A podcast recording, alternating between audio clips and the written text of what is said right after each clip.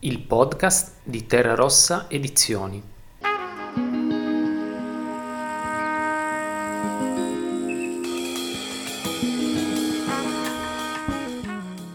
Tra le pagine di La parte del fuoco di Marco Rovelli.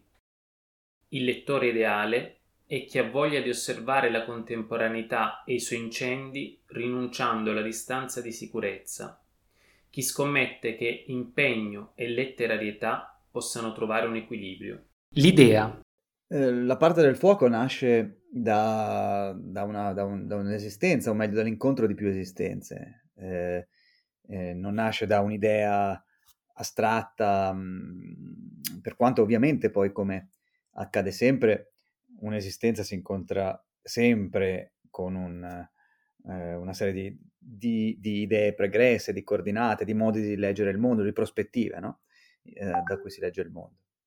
Ma quello che accadde in un romanzo in cui i protagonisti, i due protagonisti sono due persone che in modi vari commettono atti di autolesionismo, quindi spalancano ferite su di sé. Mm, mi ero trovato molti anni fa, perché questo libro poi pubblicato per Terra Rossa è una riedizione rivisitata di un romanzo pubblicato anni prima, è che avevo incontrato nella mia esistenza una serie di esistenze, eh, con, sempre grazie al, al, caso che ci avvolge, che ci avvince.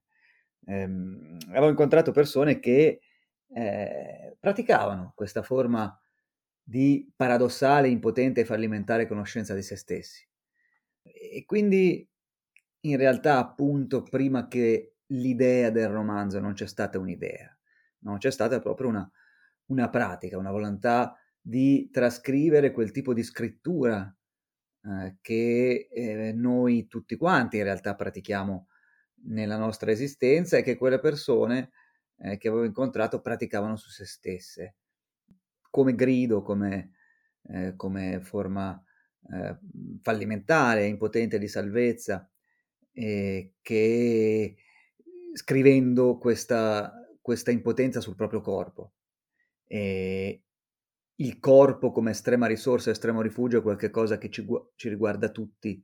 Noi scriviamo continuamente il nostro corpo, scriviamo continuamente la nostra esistenza nel nostro corpo e il nostro corpo è la nostra esistenza. E quindi questa estremità del senso che sta in queste pratiche autolesioniste in realtà dice qualcosa che non è una forma di disagio estremo, eccetera, ma qualcosa che va a toccare la fisica e la metafisica di tutti quanti noi. La storia. La storia del libro è la storia di un incontro, di un incontro miracoloso ehm, che può avvenire solamente nella letteratura, che forse accade ed esiste eh, qualche volta nella realtà, in, in, in pertugi, in angoli a noi sconosciuti, e può avvenire, ma appunto la letteratura è l'arte del possibile, l'arte della visione del possibile. Eh, non è la, la, politica l'arte del possibile, eh, perché la letteratura rende possibile l'impossibile. E quindi in questo romanzo ho fatto incontrare queste due persone, ehm, una, una, una, ragazza eh, anoressica autolesionista, eh, di buona famiglia, eh, di famiglia ricca, agiata, che sfuggiva alla prigione della sua famiglia, al silenzio della sua famiglia, all'impotenza, alla falsità della sua famiglia attraverso questa pratica di autolesionismo, di, di tracciarsi, di tracciare segni sul proprio corpo. L'incontro di lei con un, un, un ragazzo tunisino eh, che in quanto immigrato uh, illegale, clandestino, come si dice, con una parola evidentemente inferiorizzante, minorizzante e in questi tempi la sentiamo e la sentiremo sempre di più, perché su questo ci si costruiscono eh, tante fortune elettorali in questo, in questo triste paese.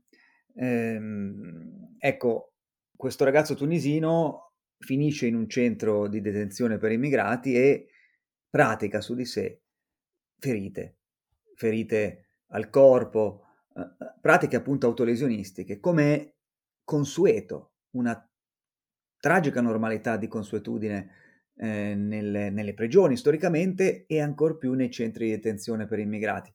Anche questo nasce da una mia, una, una mia pratica esistenziale, nel senso che io negli anni zero del 2000 um, avevo scritto un, un libro proprio di storie di migranti reclusi nei centri di detenzione e mi aveva proprio colpito questa, eh, questa, questa comunanza no, di pratiche tra due mondi così diversi. E quindi questi due mondi così diversi li ho fatti incontrare no, all'altezza di un taglio sulla pelle. Lo stile. Non è facile parlare di stile a proposito del proprio romanzo, alla fine eh, Gadda stesso no, diceva che ehm, o- ognuno scrive come scrive, eh, poi sono tutte riflessioni ex post. No?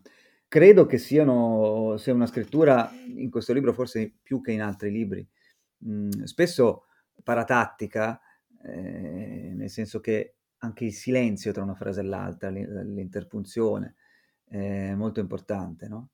È una scrittura di frasi a volte dense, secche, eh, che però si alternano poi invece a periodi in cui c'è una fluvialità, una torrenzialità, un flusso di coscienza proprio, no? proprio per rendere quell'interiorità eh, del, del, personaggio.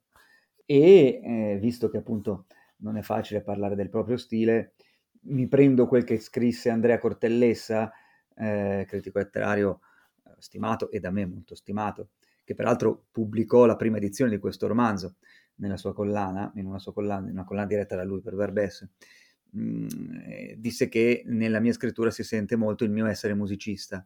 Eh, per me è vero nel senso che questo lo, è una cosa che io sento nella, nel momento in cui scrivo, sento continuamente il ritmo della, della frase, la sonorità delle parole che, che, rotolano in bocca e si sciolgono in bocca in qualche modo, no? e, e, ed emettono suoni risuonando l'una con l'altra.